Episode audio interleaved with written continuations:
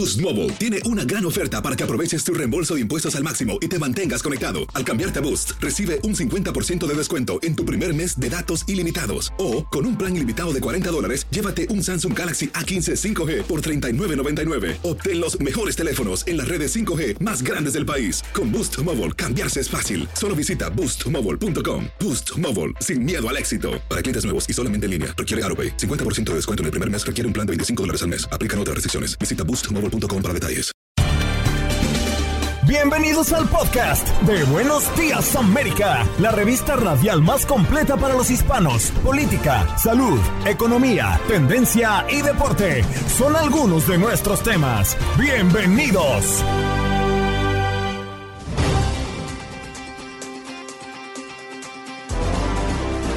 Hoy en Buenos Días América conversamos con Pedro Rojas desde Los Ángeles, California, a propósito de la Cumbre de las Américas, donde se ha trasladado nuestro corresponsal desde Washington para hablarnos de lo que ha ocurrido en estos días.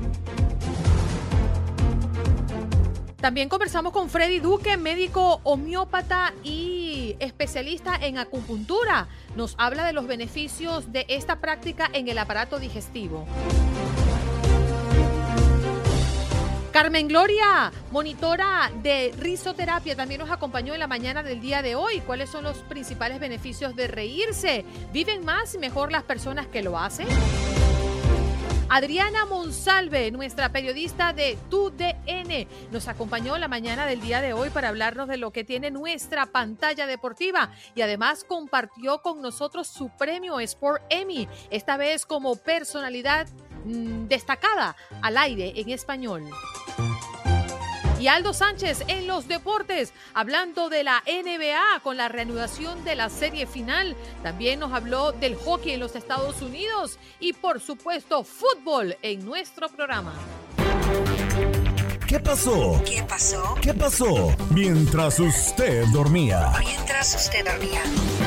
Información calientita acabada de publicar el índice de precios al consumidor, uno de los indicadores de referencia para medir la inflación, aumentó en el mes de mayo un 1%. Eso eleva la medición de inflación de los últimos 12 meses a 8.6%, el mayor registro de este índice desde diciembre de 1981. Increíble. De otra parte, no podemos frenar esto, el video inédito que presentó el comité que investiga el asalto al Capitolio. El comité de la Cámara de Representantes que investiga el asalto al Capitolio del 6 de enero de 2021 presentó un video cronológico de 12 minutos con imágenes inéditas que muestran a la turba de simpatizantes del entonces presidente Donald Trump atacando a policías e irrumpiendo violentamente en el edificio del Congreso. El panel dijo que el asalto fue apoyado e impulsado por Trump. Diferentes zonas de Texas, Nevada y California podrían alcanzar temperaturas superiores a 100 grados Fahrenheit debido a una ola de calor extremo que se prolongará hasta el fin de semana, es lo que indican las previsiones del Servicio Nacional de Meteorología.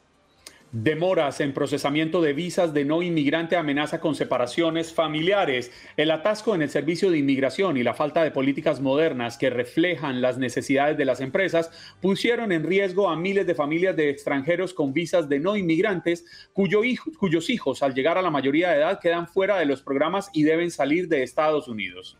Regresa la celebración en persona del desfile nacional de Puerto Rico en New York City. El rey de la parada, el y actor Nicky Jan liderará el evento junto a los padrinos de este año, el rapero Fat Joy y la presentadora Angie Martínez, quienes presentarán un programa de becas de 100 mil dólares.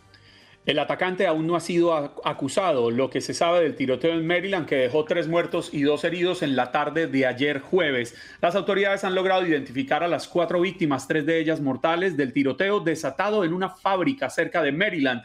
El agresor utilizó un arma semiautomática y fue neutralizado durante su detención. En este momento permanece hospitalizado. También información en el sur de la Florida, roban un auto en Sweetwater con un bebé de nueve meses adentro. De acuerdo con la policía, el auto con el bebé mm, fue robado del estacionamiento de una lavandería. Lograron ubicarlo en una plaza comercial del área. Y en medio de tantas noticias dolorosas y preocupantes, una, una, información un poco relajada. Cinco planetas se alinean por primera vez en años y se verán en los amaneceres de junio. Mercurio, Venus, Marte, Júpiter y Saturno serán visibles desde la Tierra cuando, al amanecer, queden en su orden natural desde el Sol durante este mes de junio, siempre que haya un cielo despejado. Claro está. Y también debemos mencionar lo que pasa en Texas. Decenas de piscinas de Houston permanecen cerradas ante la falta de personal capacitado como salvavidas. De las 37 piscinas públicas ubicadas en Houston, solo 12 están abiertas debido a la escasez de salvavidas. Qué, qué barbaridad acusan de homicidio al policía que disparó por la nuca al joven negro Patrick Lioya durante su arresto. El fiscal del caso anunció este jueves la decisión de imputar por homicidio en segundo grado al policía de Michigan que disparó contra Patrick Lioya durante el arresto.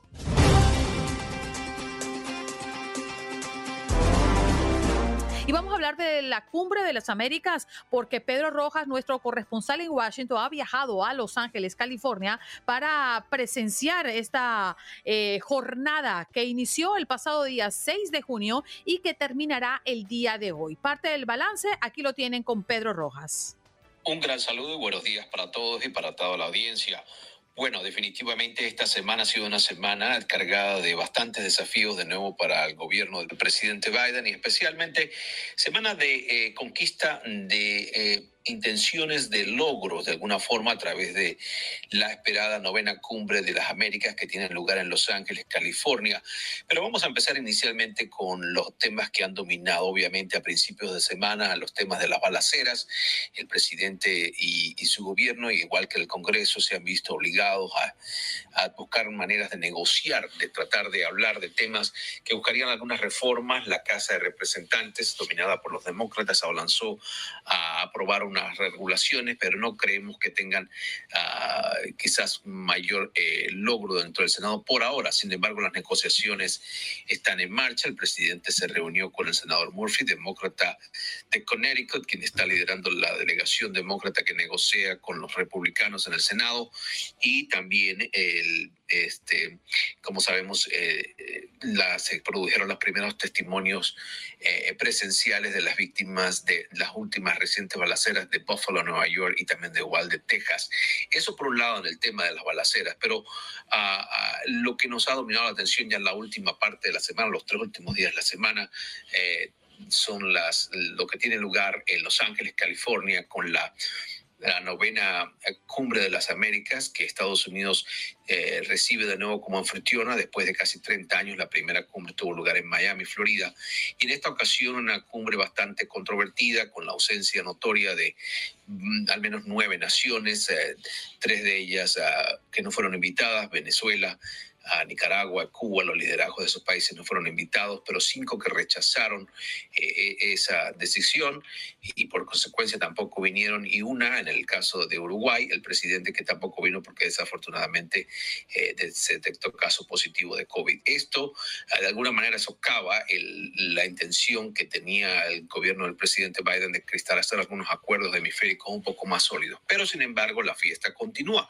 El presidente, la vicepresidenta, la primera dama y muchos miembros del gabinete del presidente Biden están eh, en Los Ángeles, han estado reuniendo con ah, líderes de todo el hemisferio de manera ah, personal, privada, en grupo y el presidente ha estado sosteniendo en el día ah, jueves eh, diversos encuentros de privados con los líderes de Canadá, de Brasil y otros líderes del hemisferio. Igual lo hará el resto de viernes y la intención es tratar de lograr efectivamente que eh, se logren concretar algunos acuerdos. El presidente eh, ya concordó que van a firmarse algunos acuerdos para mejorar los esfuerzos de...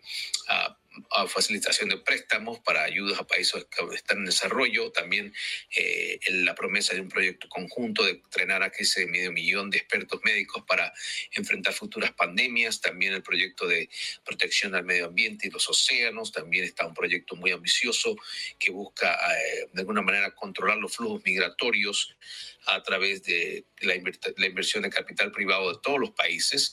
Eh, el gobierno ha argumentado que la idea es que en los gobiernos de todo el hemisferio entiendan que la participación eh, importantísima del sector privado puede ayudar a mejorar o a curvear eh, los flujos migratorios que se registran en varias partes del hemisferio. Y por otro lado, a principios de semana también está el ambicioso paquete anunciado por la vicepresidenta Kamala Harris de un poco más de 2 mil millones de dólares para crear ah, empleo en la región del Triángulo Norte o de Centroamérica, de donde sabemos se produce un gran flujo migratorio también hacia Estados Unidos. Así que, en fin, eh, eh, es una semana de mucha tarea. El presidente va a permanecer en, California hasta el sábado, de aquí parte a Nuevo México para visitar la zona de incendios afectada por los incendios forestales allá en en el estado de Nuevo México. Así que el presidente estará casi, casi toda la semana fuera de la capital, de Washington, D.C.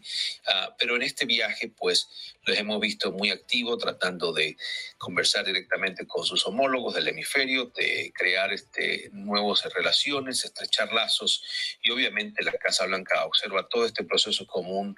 Um, un intento para solidificar algunos acuerdos que se puedan mantener en las próximas dos o tres décadas. Hablábamos con Juan González, quien es asesor de seguridad del presidente, eh, y nos comentaba que el presidente pues eh, trató o está tratando de, de, buscar en estos encuentros individuales concretar serios esfuerzos que firman, que aseguren eh, y fomenten las fundaciones de una relación más estrecha entre Estados Unidos y países del hemisferio.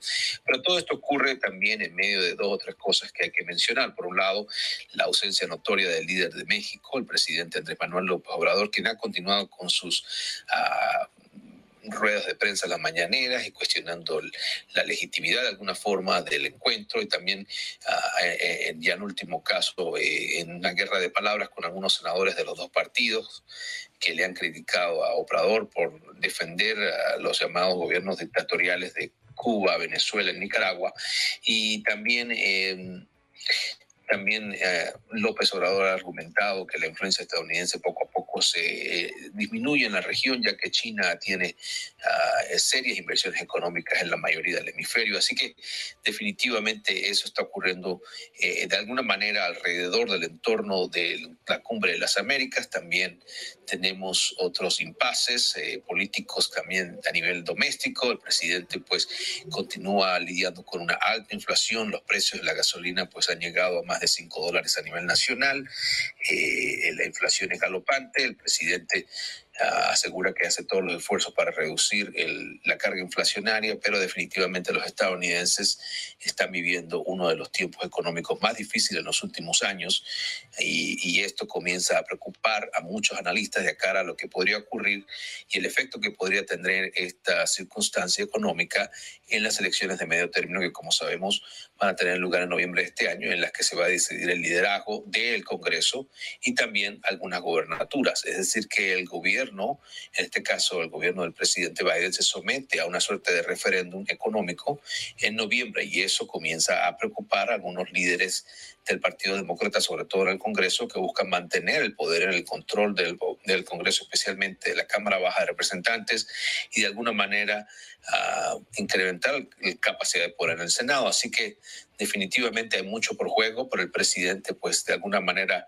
agresiva, se dispone a cerrar el día viernes la cumbre o la novena cumbre de las Américas, firmando algunos acuerdos, ya sellando eh, cláusulas y dictámenes que pongan a todos los países en compromiso, a los asistentes a participar de manera activa en estos acuerdos, también de protección del medio ambiente y alternativas energéticas. Así que eh, ha sido una semana bastante intensa de negociaciones, de diplomacia para esta Casa Blanca y también una semana llena de desafíos desde el punto de vista económico, inflacionario, eh, altos precios de la energía, de la gasolina en especial, y también de de dramáticos testimonios que hemos observado por, por una parte de las víctimas de las balaceras y ya cerrando esta semana la histórica audiencia de la comisión que investiga el ataque al Parlamento del 6 de enero de 2021, donde ya por primera vez los estadounidenses en, en, en tiempo más eh, concurrido a la televisión en horas de la noche del jueves. Uh, tuvimos toda la oportunidad de ver de primera mano algunos testigos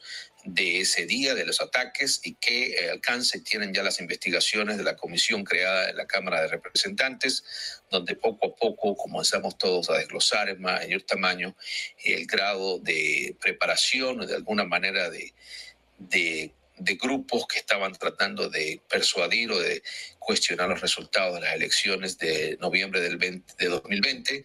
Así que definitivamente una semana llena de incidencias políticas y de muchas uh, consecuencias que aún están por verse, pero que continúa siendo dominada por una intensa agenda que domina el gobierno del presidente Biden, mientras nos acercamos a los meses más días, a los días más cálidos del verano y el Congreso se dispone a tomar receso de verano para dedicarse a las labores de campañas políticas. Así que de esta manera cerramos esta semana política bastante agitada. Sí, señora. Ahí lo escuchábamos, Pedro Rojas, periodista de Univisión, allí en Los Ángeles, para darnos un reporte bien amplio de lo que está pasando en la Cumbre de las Américas. Ya regresamos.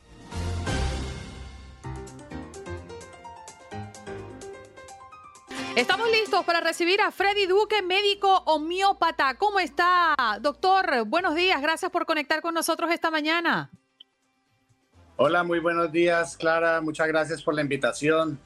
bueno, gracias por estar esta mañana con nosotros y queremos hablar de la homeopatía, pero fíjese una cosa, a mí me gustaría hacerle una pregunta de entrada porque yo he escuchado a muchas personas decir, oye, pero ¿por qué no visitas a un homeópata? Cuando quizás eh, algún tratamiento no funciona. Entonces, quiero saber, o queremos saber todos acá seguramente, qué es la homeopatía y cuándo se puede aplicar. Claro, claro. Muchas gracias por la, por la pregunta, porque yo también creo que hay muchas personas que sobre todo desconocen lo que son los medicamentos homeopáticos y esa es una de las principales causas por las cuales algunas personas dicen, no, es que la otra vez a mí una amiga que tenía migraña me dijo que tomara esta medicina y a mí no me sirvió. Entonces uno les dice, claro, porque la migraña para la medicina convencional o para la medicina occidental es simplemente el tratamiento, es quitar el, el dolor y el malestar y mejorar los síntomas, pero según la homeopatía y cuando nosotros hacemos un enfoque combinado con homeopatía y con acupuntura o medicina china, encontramos que la migraña tiene 17 causas diferentes. Y si nosotros no identificamos cuál es la causa por la cual nuestro paciente está sufriendo de migraña, pues no vamos a poder hacer un buen tratamiento. Entonces, puede ser, eh, digamos, por exceso, o sea, por exceso acumulación de toxinas, o puede ser por deficiencia, deficiencia de sangre, deficiencia de energía, anemia o posterior a alguna enfermedad. Por ejemplo, el COVID está dejando muchos, muchos casos de migraña porque parece como si le absorbiera a uno toda la energía, deja a las personas completamente fatigadas, cansadas y comienzan a tener dolores de cabeza. Entonces, en estos pacientes lo que hay que hacer es aumentarle la energía para quitarle la migraña. En los otros pacientes que tienen antes acumulación, como exceso de toxinas, exceso de calor, inflamación, lo que debemos hacer es disminuir. Entonces, ahí entran los medicamentos. Ahora, aclaremos qué es la homeopatía para, para comenzar. Homeopatía son medicamentos naturales, ¿ok? Mm. Usualmente vienen derivados de plantas, vienen derivados ya pueden ser hojas, pueden ser flores, pueden ser ramas, pueden ser tallos, pueden ser raíces. Mira que un árbol tiene muchas partes y cada una de esas partes puede ejercer un efecto diferente en nuestro organismo. ¿Ok? Eso es súper interesante. También pueden ser minerales, pueden ser derivados de tejidos vivos. Esos medicamentos casi no se utilizan ni en América, en Sudamérica, ni en Norteamérica, pero sí en Alemania, en Europa. Tenemos aproximadamente 500 medicamentos homeopáticos diferentes. Imagínate esto, para el tratamiento de nuestros pacientes. Nosotros en Colombia utilizamos más o menos 200 y con esos básicamente se, se hace el enfoque de todos los pacientes. Entonces, siempre, siempre lo que debemos hacer iniciando un tratamiento con homeopatía es desintoxicar a nuestro paciente, ayudarle a limpiar, como si lleváramos el carro al dealer que allá le sacan los filtros, le cambian el agua, le cambian el aceite. Así mismo nosotros tenemos que hacer el enfoque con nuestros pacientes. Freddy, yo, yo quisiera hacerle una pregunta porque a mí me ha llamado mucho la atención el tema de la homeopatía. Entre otras cosas porque uno escucha a muchas personas, no es que me hice este tratamiento, los tratamientos con la medicina convencional, no la homeopática, y, no me funcionó, me fue mal, me generó una reacción adversa, eh, terminé teniendo alergias, pero no he escuchado a nadie quejarse de las medicinas eh, homeopáticas. Sin embargo, es más común la medicina convencional, si se le pudiera dar este nombre, a la medicina homeopática. Y me llama la atención que los medicamentos convencionales tienden a ser más costosos que los homeopáticos. ¿Será que convertimos la medicina eh, convencional en algo muy comercial y por eso no se ha impulsado tanto la medicina homeopática? Mira, definitivamente, yo pienso que ese es como el clavo que está ahí en la llaga, presionando y generando dolor y escosor en este momento, porque cuando nosotros, yo tengo 22 años practicando la medicina homeopática, o sea, yo no comencé hace seis meses ni hace un año, tengo 22 años y soy cada vez más feliz de, estar en esta área de la medicina.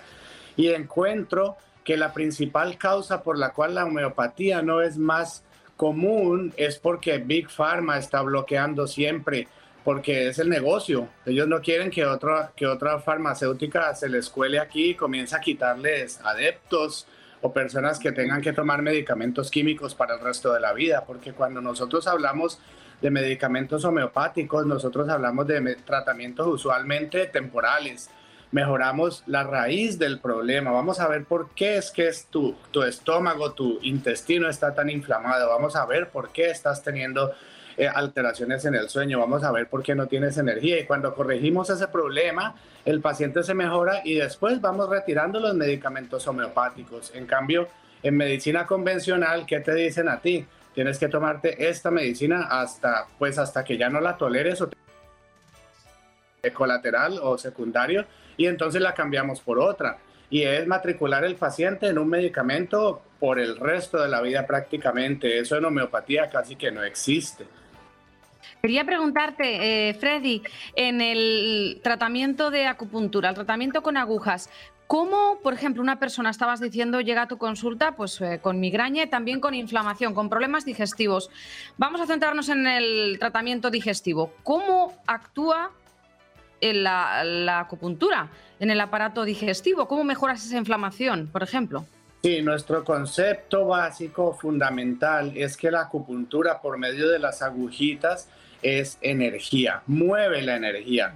Hay puntos en el cuerpo, nosotros tenemos aproximadamente 370 puntos de acupuntura que están distribuidos en la parte anterior y posterior del cuerpo en unos meridianos o canales. Y esos canales, cada uno pertenece a, uno de nuestros órganos internos. Por ejemplo, el corazón tiene su canal, el intestino grueso, el intestino delgado, la vesícula biliar, eh, así, etcétera, etcétera. Cada órgano tiene su canal. Entonces tenemos unos puntos que aumentan y otros puntos que disminuyen. Cuando nosotros hacemos un diagnóstico de un exceso, entonces utilizamos unos puntos que nos disminuyen o que nos regulan esa energía. Básicamente yo digo Acupuntura es regular energéticamente el organismo y homeopatía es información. Esos medicamentos homeopáticos que son muy pequeñas dosis son unos medicamentos que están bastante diluidos en agua. Lo que ellos hacen fundamentalmente es generar una información.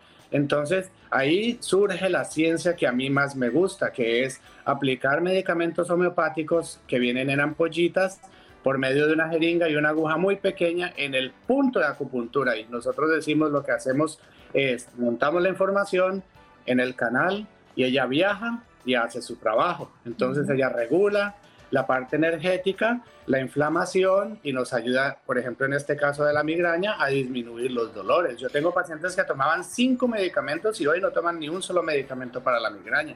Ahora fíjese, doctor, siempre se crea esta confusión y qué bueno que Clara ha traído el tema de la acupuntura, porque muchas personas hablan de acupuntura y quieren hablar de homeopatía. Entonces, ¿existe una relación entre la homeopatía y la acupuntura o son dos cosas totalmente diferentes? Son las dos, las dos cosas, diría yo. La ciencia que se llama acupuntura es oriental, originaria de la China. Aproximadamente hay evidencia de 3.000 años se han encontrado momias con agujas talladas en piedra de 3.000 años de antigüedad, pero es el, uso básicamente de agujas aplicadas en puntos que llamaron ellos puntos estratégicos o puntos de acupuntura. Y la homeopatía eh, se basa o se fundamenta más en la utilización de medicamentos derivados de vegetales, derivados de productos completamente naturales en diluciones. Homeopatía significa dilución. Pero entonces surge un bridge, un puente que une las dos ciencias y eso fue lo que yo estudié y es el que más me gusta, que es cuando nosotros aprendemos a utilizar un medicamento homeopático que puede venir en ampollitas, ahora también lo podemos utilizar en gotas, en tabletas, en globulitos, que son los más comunes. Pero esas ampollitas nosotros las inyectamos en el punto de acupuntura que nosotros pensamos que es el que debemos bioregular. Y entonces el medicamento, que es información, se monta en el punto como si fuera en el ferrocarril y él viaja a través del canal y nos ayuda a regular lo que nosotros tenemos que regular. gracias. Te iba a preguntar, es que claro, no sé si va a hablar y digo, me callo. Eh, te iba a preguntar, Freddy, muchas personas después de tener un tratamiento de acupuntura hace unos días eh, me han preguntado, oye, pero eso duele mucho, sobre todo cuando enseñas las fotos que son como más eh, sorprendentes o impactantes que realmente lo que es el tratamiento. ¿Duele? Sí, las personas le tienen un poco de temor, digamos, al término agujitas, porque porque puede ser que duela, pero yo les puedo asegurar que los puntos de acupuntura están diseñados para eso, para recibir la agujita. Y hay tres o cuatro punticos en el cuerpo que son un poco más sensibles y nosotros le decimos al paciente, cuando estimulemos este punto vas a sentir tal vez un poco de, de tensión, pero no, no dolor. Las otras no, la gran mayoría de los puntos de acupuntura no duelen.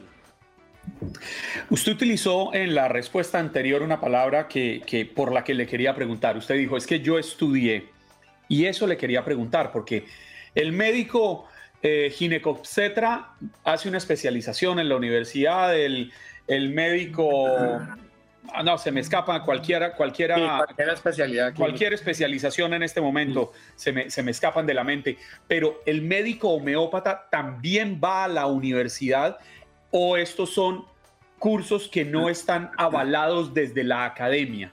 Me encanta esa pregunta porque en este momento tenemos que diferenciar Colombia de los Estados Unidos. Si nosotros hablamos de Colombia, en Colombia todos los médicos homeópatas somos MDs, ¿ok? Fuimos siete años y medio a la Facultad de Medicina y homeopatía es un máster de tres años que se hace después de terminar la carrera médica. Igual, acupuntura también se reguló en Colombia después del año 2007 como un máster y tú tienes que ir a la facultad de medicina, hacer siete años y medio de medicina y después, en vez de ir a hacer ginecología o pediatría o medicina interna, vas a hacer acupuntura. Entonces, esas son como las casualidades de la vida. Yo en Colombia soy médico, cirujano, Luego hice mi máster de homeopatía y cuando llegué a este país, a la Florida, me tocó hacer el máster de acupuntura. yo hice el máster de homeopatía, hice el que son tres años, el máster de acupuntura, que son tres años,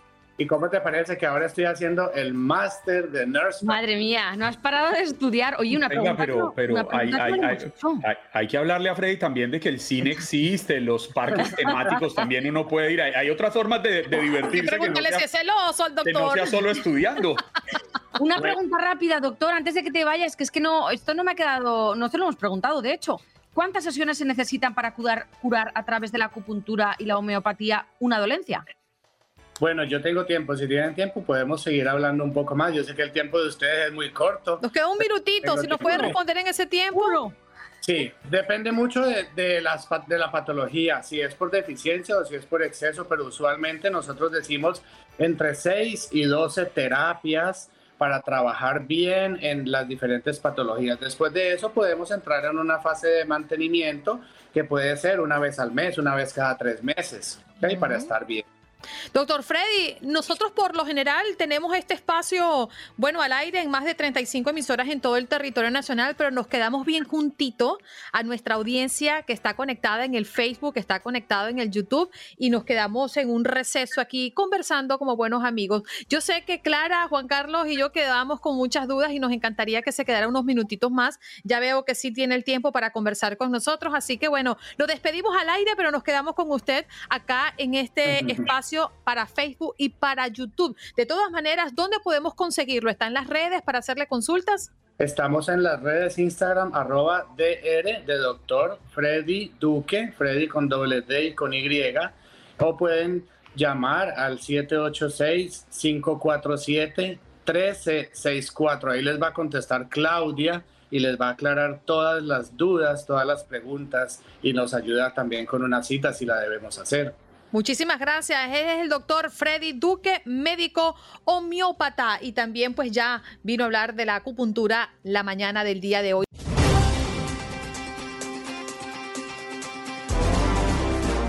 Nos vamos de inmediato a hablar de la risa. Nos Vamos a reírnos. A propósito de reírnos, Bueno, Carmen Gloria, monitora de risoterapia, está con nosotros esta mañana. Carmen, buenos días, gracias por estar con nosotros.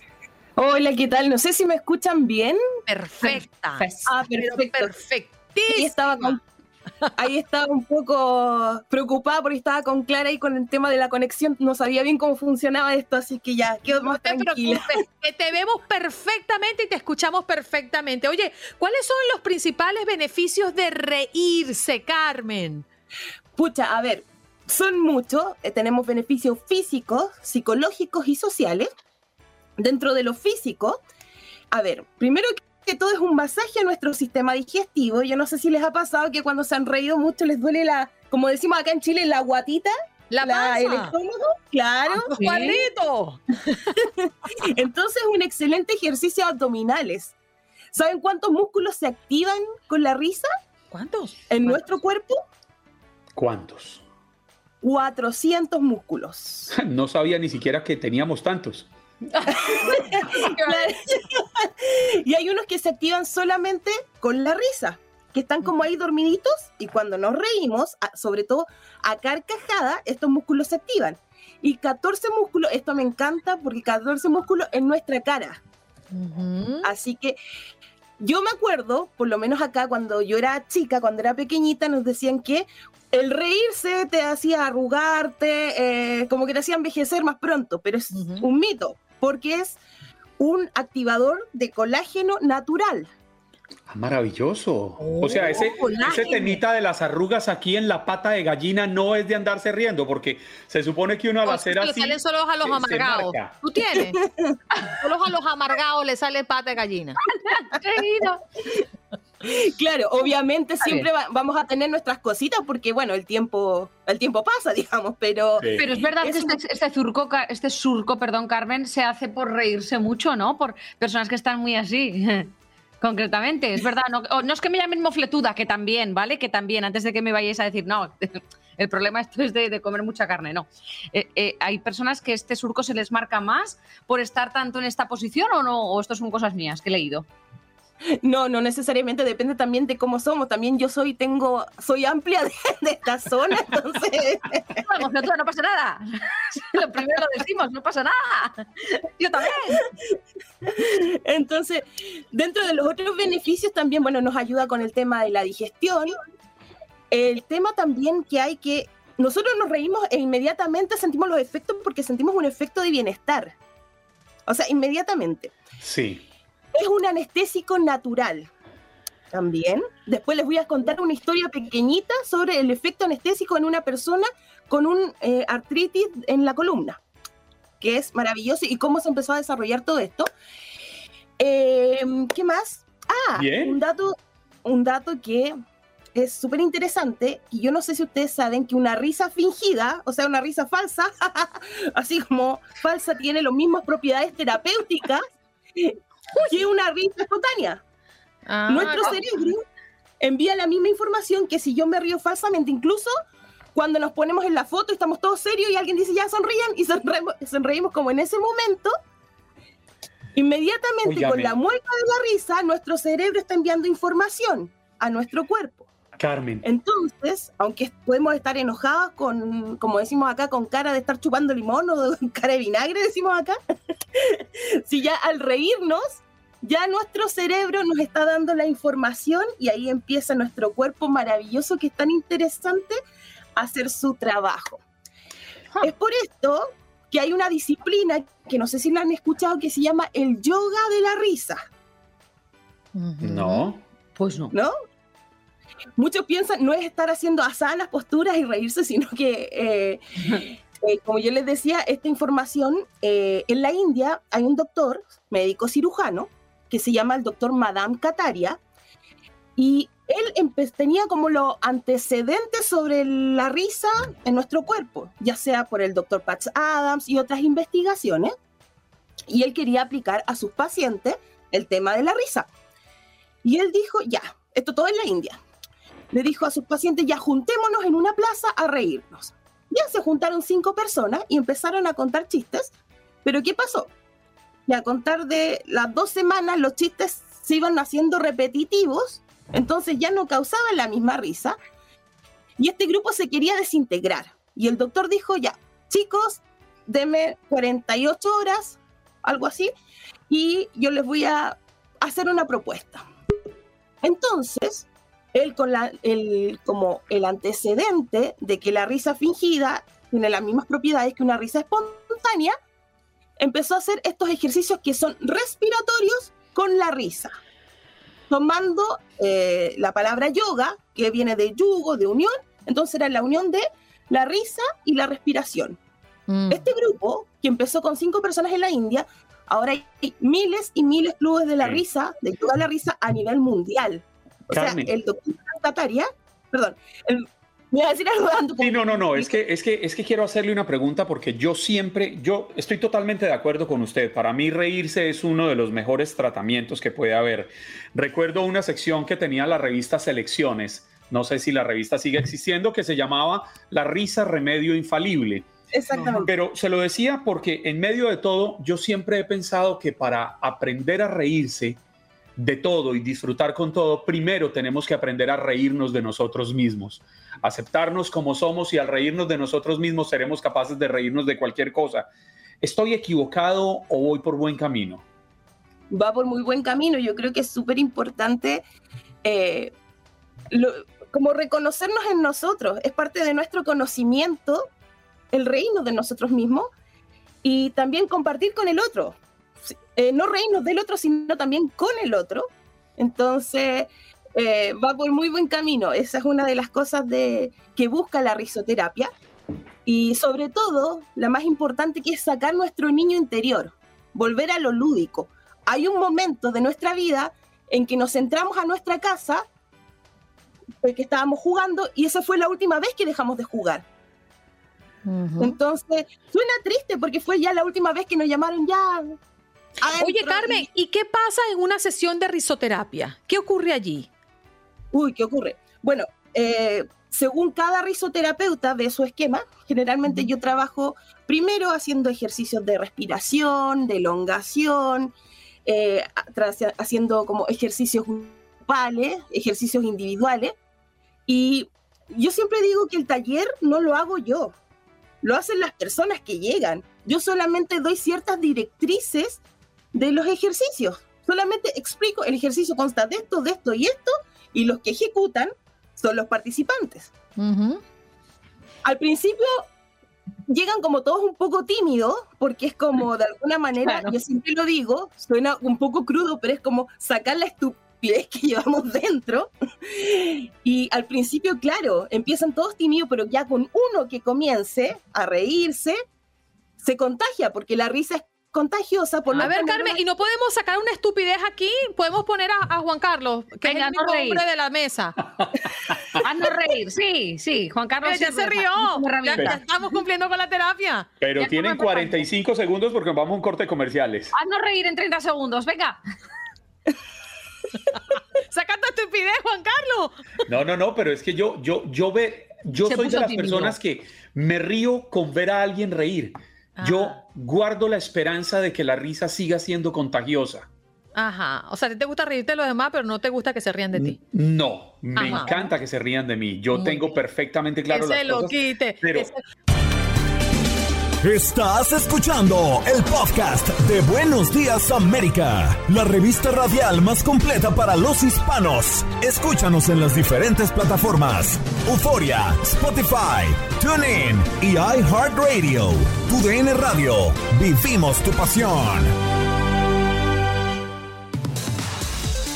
Como dicen los grandes, la liga se gana partido a partido. Partido a partido. En Buenos Días América, Contacto Deportivo.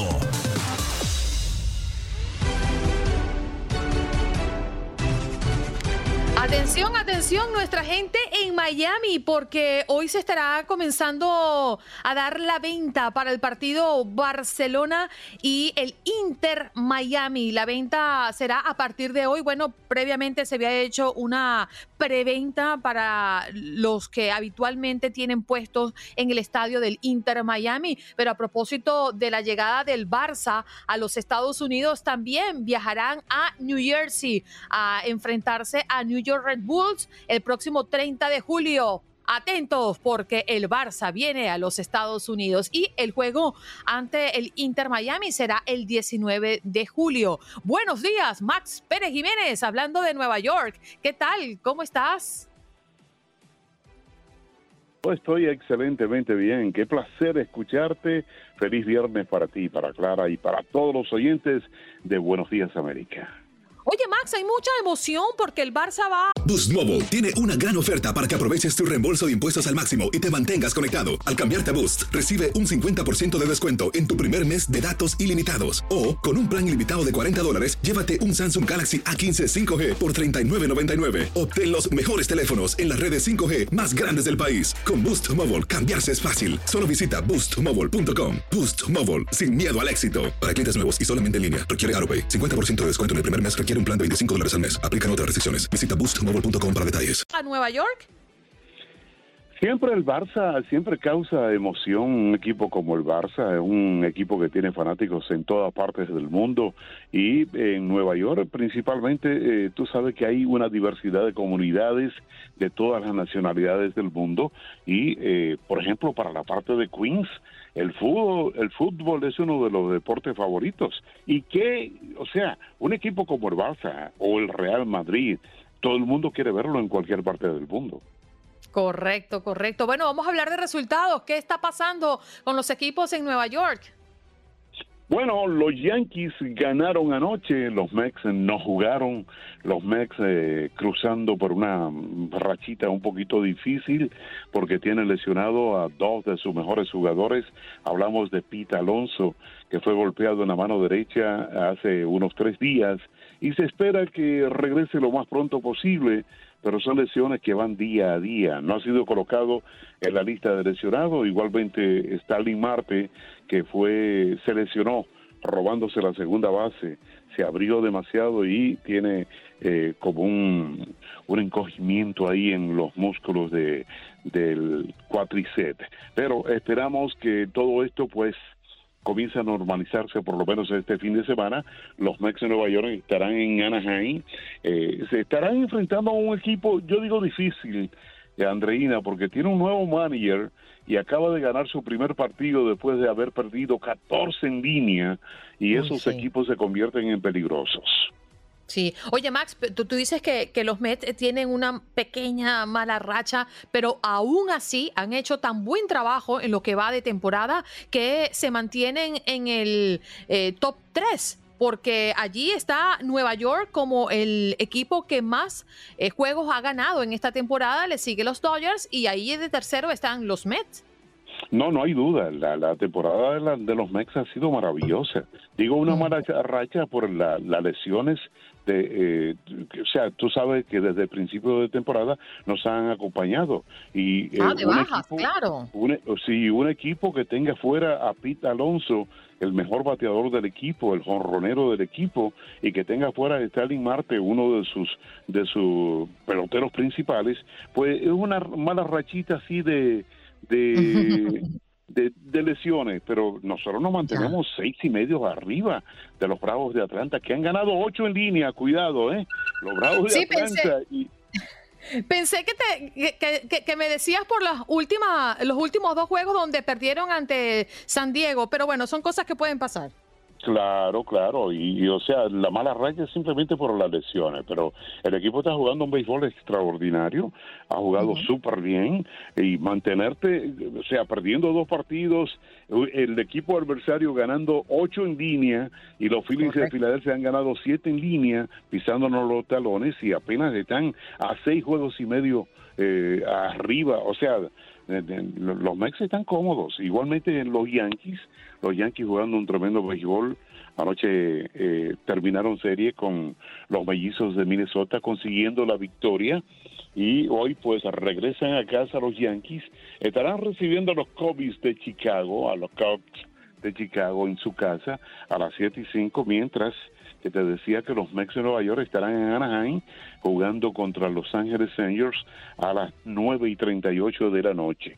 Hoy, Andreina, comenzó la promoción ya del US Open 2022. Sí, sí, sí, sí, sí. Hay una algarabía tremenda. Y yo yo espero que tú vengas por aquí, por lo menos en, Oye, ojalá este año sí pueda darme una escapadita para el último Grand Slam del año. No, no, no, no, tenemos que hablar con la directiva de Buenos Días América para que te envíe junto a Clara para la ciudad de Nueva York para que disfrute el US Open regresando en totalidad. Tú sabes que han sido dos últimos años de de, celebración eh, precaria debido a la situación que hemos estado viviendo y eh, ya lo están promocionando como el gran evento en la ciudad más grande del mundo, con los fanáticos más emocionantes del mundo. O sea que eh, va a ser un tremendo evento. Esperamos el US Open del 2022 en la ciudad de Nueva York, como todos los eventos, eh, valga la redundancia, que se celebran en la ciudad de Nueva York. Sí, señor. Oye, Max, muchísimas gracias eh, por darnos este reporte de lo que está pasando con el deporte en Nueva York. Eh. Esperamos vernos allá en el US Open. ¿Cómo no, Andreina? Y no te ilusiones mucho con el hockey, ¿eh? que le vamos a ganar a los Lightning mañana. Muchas gracias ¿eh? por ese aliento que me das. Muy buenos días, Aldo Sánchez. ¿Cómo te va? Bienvenido a este contacto deportivo. ¿Qué tal, Andreina? Un placer eh, tenerte de regreso en el eh, programa. Un saludo también afectuoso para Clarita, al buen George, a toda la hermosa audiencia que nos escucha. Yo ya no sé, ahora sí que como dice el eh, dicho popular, ¿no? Un ojo al gato y otro al garabato, porque, a ver, los playoffs de la NBA nos tienen al filo de la butaca, pero también la NHL nos tiene de la misma manera. A ver, ya no sabemos ni qué ver de tanta emoción. Sí, señor, definitivamente. Y por ahí me estaba echoneando Max Pérez Jiménez desde Nueva York, hablándome del hockey. Cuéntanos tú cómo están las cosas. Pues eh, visto desde la perspectiva de nuestro buen eh, compañero Max, mal porque perdió, perdió el New York Rangers, pero viéndolo ya desde un punto objetivo neutro, pues bueno, el espectáculo se aumenta. Porque bueno, el Lightning le gana 3 por 1 frente a los Rangers este partido, a diferencia de la otra llave que era las avalanchas de Colorado con eh, los petroleros de Edmonton, esa llave era sumamente ofensiva, tenían a los mejores delanteros de la liga, tanto en temporada regular como en playoffs. Ahora estamos hablando de las mejores defensivas en temporada regular y en, playoffs es ciertamente los resultados, eh, es raro ver los que sean tan abultados y en este caso es raro ver que Lightning haya ganado 3 por 1 debido a que los New York Rangers tienen una de las mejores defensivas de la liga.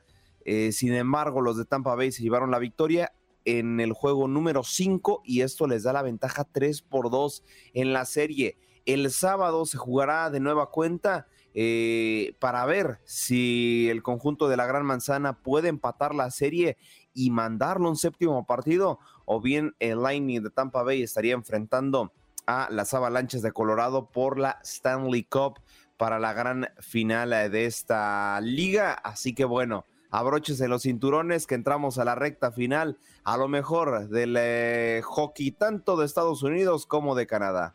Sí, señor. Bueno, ahora vamos a hablar también de atletismo porque es noticia. Sí, claro, ya arrancó, arrancó la Diamond League. Les voy a poner un poquito de contexto porque si me van a decir, a ver, Aldo, es que, ¿qué es la Diamond League y de qué se trata y con, cómo se come? Bueno, eh, la, Diamond League es eh, la mejor liga de atletismo del mundo y se realiza en diferentes sedes para hacer una superliga y ahí esa se llama la Diamond League, la liga diamante donde los mejores corredores, válgame la redundancia, corren. ¿Cómo inició esto? En Roma fue la primera sede y es que se llevaron diferentes disciplinas. Lo que más destapó, eh, perdón, los que más destacó fue el caso de Nicolás eh, Kimeli, que le arrebata en Roma un récord a Kipchug, uno de los mejores corredores actuales eh, de lo que viene siendo en distancias cortas, pues desde 2004 con un tiempo de 12 horas 46, perdón, 12 minutos 46 segundos. El keliano eh, se quedó clasificado para Tokio rompiendo eh, récord. Ahora superan su marca y el caso de Keshela con 12 minutos y 52 segundos. Así que bueno, eh, está prácticamente al, al, rojo vivo y en posiciones, en las demás posiciones quedaron en otros récords destacados. El caso de la rusa que corre como tal una corredora independiente que acaba de ganar precisamente el maratón en Guadalajara, eh, hizo un tiempo total, ojo, en estos 100 metros prácticamente eh, son récords insuperables. Hizo oh, nada más, una, una, distancia nada más y nada menos que de 14 segundos, 85 milisegundos. Y en otro récord también roto es que Dani Arce hace la mejor marca española en la historia en la carrera de eh, obstáculos. Así que bueno, ya ahí tienen la información de la Diamond League. Apenas empieza, les reitero, así que la siguiente semana probablemente les estaremos actualizando lo más destacado porque ahora estamos en Roma, pero deparan muchos destinos para llegar a la gran a la gran Diamond League. Bueno, y nos frotamos las manitos porque Aldo nos viene en el próximo contacto deportivo para hablar de la NBA. Eh, ya vamos a estar conversando de cómo va esta serie y cuándo, cómo será el próximo compromiso para seguir definiendo quién se lleva el anillo de campeón del llamado mejor baloncesto del mundo, Aldo. Claro que sí, para nosotros que nos encanta el deporte, vienen con mucha diferencia de días los partidos, pero bueno, hay que dejar descansar a los atletas. Uno quiere ver mucha actividad, pero bueno, apenas se jugaría lo que sería el partido eh, número 4 y Boston lo va ganando 2 por 1. Cargado de energía y viene con la NBA, mira, encestando día 3, porque en la NBA, el llamado mejor baloncesto del mundo, está en su máxima expresión. ¿Cómo va la serie y cuándo es el próximo juego, Aldo? Así es, Andrina, bien lo comentas. Con un gusto de saludarlos a todo el equipo de trabajo y a toda la hermosa audiencia que nos escucha. Eh, ya eh, lo comentábamos en el eh, bloque pasado, la serie lo está ganando los Celtics de Boston 2 por 1. Hoy en punto de las 9 de la noche, tiempo del este, se jugará el partido número 4. Boston sacará mayor ventaja o el conjunto de San Francisco podrá empatar la serie y mandarlo mandarlo hacia un juego número 6 para ponernos eh, más cardíaco el asunto.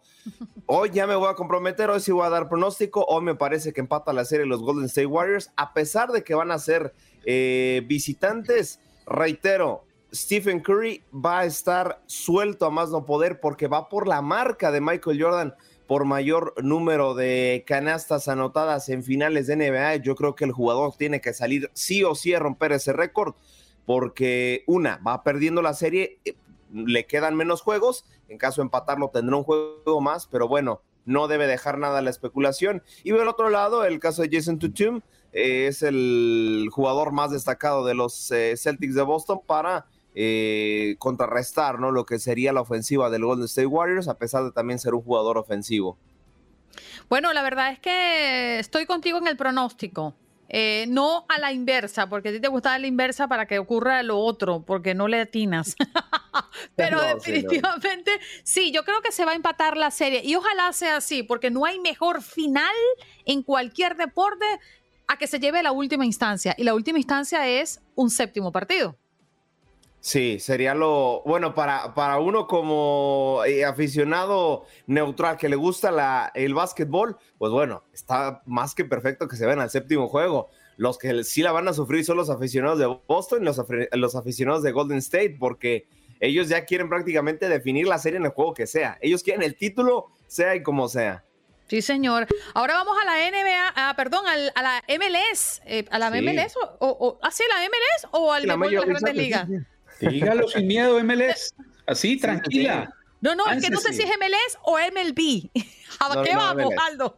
MLS, MLS, sí, porque ya, ya, regresan las actividades después de este parón internacional. No hay mucha actividad. La MLS dijo, pues vamos a darle un poquito de descanso a nuestros eh, seleccionados nacionales, pero eh, este sábado ya tenemos actividad a través de la señal de TUN Radio. Nashville Soccer Club contra San José Earthquakes en punto de las 8 de la noche, tiempo del este. Y también este partido no lo llevaremos a través de la señal, pero eh, se jugará el día de mañana, Charlotte frente a New York Red Bull. Solamente ahí, esos tipos de partidos se repartió toda la jornada a través de la semana. Habrá domingo, martes, miércoles, jueves, viernes, hasta el siguiente sábado se retoma como tal toda la jornada. Simplemente estos partidos son eh, pendientes de los eh, de las franquicias, más bien que se le han quedado algunos juegos porque la MLS no descansa prácticamente. Si hay fecha FIFA, por lo menos hay un partido o dos partidos, así que bueno, van a tratar de emparejar el calendario porque está apretado, está apretado. Recordemos que la MLS terminaba sus actividades en noviembre,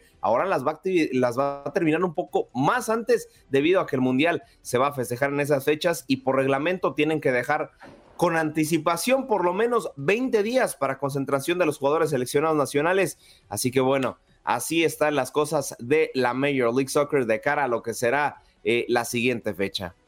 Sí, la verdad es que esto está muy emocionante y sobre todo cuando se llega a estas instancias, por supuesto que es un placer ver el deporte. Oye, por cierto que ya hablabas de béisbol, perdón, de la NBA, quería recomendarles una película que vi ayer en Netflix que se llama Garra, una de las mejores películas que he visto de Adam Sanders, no sé si ustedes la han visto, y es muy estimulante, habla de un eh, scouting de, de la NBA y una historia extremadamente conmovedora y emotiva. Si no la han visto, véanlo.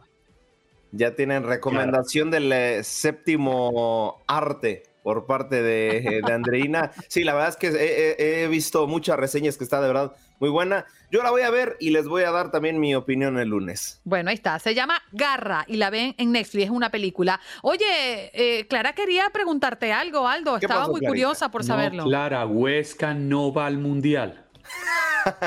Oh, parece que me espías. ¿eh? ¿Tengo cámara solo? Porque estoy respondiendo. En este momento estaba respondiendo en el chat. Ah, carajo. A lo de Huesca. Bueno, Vamos a centrarnos. Aldo, ¿eres celoso o no eres celoso? ¿Eres celoso? Ah, yo, no, yo, yo no soy nada celoso. Y, así una triste historia muy rápida.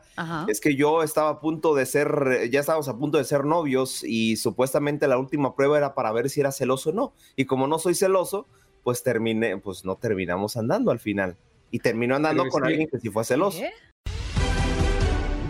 Bueno, estamos listos para recibir a Adriana Monsalve, la Monsalve, conocida en los bajos y altos fondos. ¿Cómo estás, Adri? Muy bien, chicos. Feliz de estar con ustedes aquí este viernes, este viernes donde habrá muchísima actividad futbolera, a pesar de que las ligas están en descanso. Juega el campeón Francia de la UEFA Nations League y va a estar enfrentando a Austria en busca de mejorar su funcionamiento de cara a la Copa del Mundo porque es uno de los favoritos y también campeón defensor de la justa mundialista. Y en la CONCACAF Nations League Estados Unidos, el campeón de esta edición, de esta zona de la CONCACAF, también va a enfrentar a Canadá en el último partido que jugará en feudo estadounidense previo a la Copa del Mundo de Qatar 2022 ante Granada y México este sábado 11 eh, de junio. También hará su debut en la CONCACAF Nations League ante Surinam, envuelto por supuesto en polémica por su eh, bajo funcionamiento que ha tenido la selección del Tata Martino. Así que todo esto en las plataformas de tu DN. ¿Cómo están ustedes? Oye, Adri, conversábamos la semana pasada acá en el programa que un año típico mundialista, ya estaríamos hablando en este preciso momento de una cuenta regresiva muy corta, ¿no? Pero como sabemos, eh, este año mundialista vamos a tener que esperar un poquito más. Así que imagínate nosotros a esta hora, en este preciso momento, cuatro años atrás ya estuviéramos haciendo maleta, llenando todas esas maletas de sueños, de ilusiones para vivir una justa mundialista, para vivir esa fiesta del verano, que este año va a ser atípico, va a ser una fiesta invernal en el desierto de Qatar, la primera Copa del Mundo que se va a vivir en el Middle East o en el, eh, como se dice en los Estados Unidos, ¿no? Así que sí, es distinta, pero creo que la misma pasión es, hay muchos eventos deportivos pasando, muchos eventos que se han creado, eh, que uno piensa que va a ver a los jugadores descansando y no, no los vas a ver descansando, ahora están con las selecciones en eventos que se han formado para, para seguir, quizás para elevar un poco el nivel en el caso de CONCACAF para muchas selecciones y en, en- en el caso de Europa también, porque selecciones que, que no tienen oportunidad de estar en una euro, de clasificarse una euro vía normal de clasificación, pues tienen estos eventos como la UEFA eh, Nations League para hacerlo. Igual de la Copa del Mundo. Vemos el caso de Gales. Gales se clasificó a esta Copa del Mundo de Qatar 2022 vía este torneo UEFA Nations League. Así que quizás los jugadores, hay muchísimos eventos pasando y quizás los jugadores se quejan un poquito, pero el aficionado sí puede ver a su selección, sea cual sea, en una posibilidad de estar en un evento importante. Voy a cambiar de tema, pero seguimos estando en los deportes, por supuesto, con Adriana Monsalve. Y es que todo esfuerzo y toda eh, capacidad de perseverar siempre tiene su recompensa. Vean y escuchen esto con atención. And the Emmy goes to Adriana Monsalve, Univision.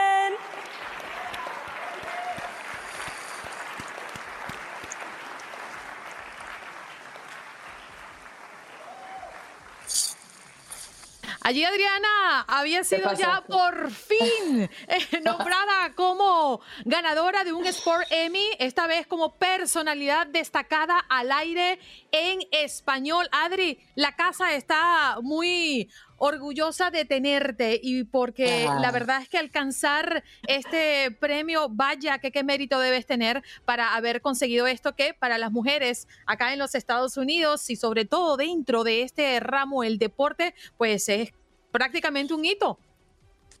Tan bella. Yo sabía que me tenías algo preparado porque ya algo me habías dicho, por eso lo puse aquí. Para ¡Ay, qué bella! y, y yo creo que nadie como tú para saber lo complicado que ha sido este medio deportivo, no solo aquí en los Estados Unidos, también en nuestros países, eh, en nuestra natal Venezuela, eh, poder crecer, poder tener la oportunidad de abrir espacios para muchísimas más personas. Yo creo que tú lo sabes, tú trabajaste en deportes también mu- mucho tiempo y, y fuimos colegas en ese ámbito. Así que es difícil, pero ha sido difícil. Ya en mi caso son 17 años de carrera que tengo en los medios deportivos. La quinta nominación, como dicen por ahí, a la quinta bala vencida en este, en este rubro. Eh, había tenido la oportunidad de ganar eh, con uno de los shows que, a los que he pertenecido, pero nunca a nivel personal. Y sabes que los, los premios individuales son muy lindos y tienen algo muy especial, pero no son individuales, porque dentro de este premio hay muchísima gente eh, involucrada y muchísima gente que se merece este premio, tanto como yo, para empezar mi familia, mi esposo, mis hijos, que, que son los que viven y los que se sacrifican cuando no estoy, cuando tengo que estar en un evento deportivo, que son muchos. Y, y bueno, creo que soy privilegiada y bendecida de tenerlos. Mi madre también, porque es la que me ayuda también muchísimo en eso. Y cada una de las personas que han estado en este camino y en mi andar como, como periodista deportiva. Así que gracias por este reconocimiento. Es un premio para todas, todes y todas las mujeres que, que- que día a día salen a su casa, dejan a sus familias y eh, quieren tener una profesión y, dejar un legado en, en este mundo, ¿no? Así que gracias, amiga. Sí, porque definitivamente no se hace solo, como lo dijiste en tu presentación, donde le diste gracias a tu esposo, a tus hijos y a tu madre eh, por eh, haberte apoyado, porque este camino es sumamente difícil. Imagínate si no tuvieras a ellos allí al lado, cómo sería, ¿no? La vida sería diferente y mucho más complicada. Así que en nombre de todo el equipo, Adri, felicitaciones y orgullosos de tenerte en casa. Gracias a los dos, que tengan un buen fin de semana. Gracias por siempre eh, apoyarnos. Esta sororidad que hay en los medios de comunicación es importantísima y sobre todo entre las comunicadoras. Sí, Eh, así es. Las comunicadoras, que ya cada vez son más. Adriana Monsalve con nosotros, bueno, hoy compartiendo su felicidad de haber eh, logrado y merecido Sport Emmy, esta vez como personalidad destacada del aire en español. Un beso, cariño. Éxitos, gracias. Gracias por acompañarnos en nuestro podcast. Buenos días América. Y recuerda que también puedes seguirnos en nuestras redes sociales. Buenos días AM en Facebook y en Instagram. Arroba Buenos días América. AM. Nos escuchamos en la próxima. Boost Mobile tiene una gran oferta para que aproveches tu reembolso de impuestos al máximo y te mantengas conectado. Al cambiarte a Boost, recibe un 50% de descuento en tu primer mes de datos ilimitados. O, con un plan ilimitado de 40 dólares, llévate un Samsung Galaxy A15 5G por $39.99. Obtén los mejores teléfonos en las redes 5G más grandes del país. Con Boost Mobile, cambiarse es fácil. Solo visita boostmobile.com. Boost Mobile, sin miedo al éxito. Para clientes nuevos y solamente en línea, requiere AroPay. 50% de descuento en el primer mes requiere un plan de 25 dólares al mes. Aplican otras restricciones. Visita boostmobile.com para detalles.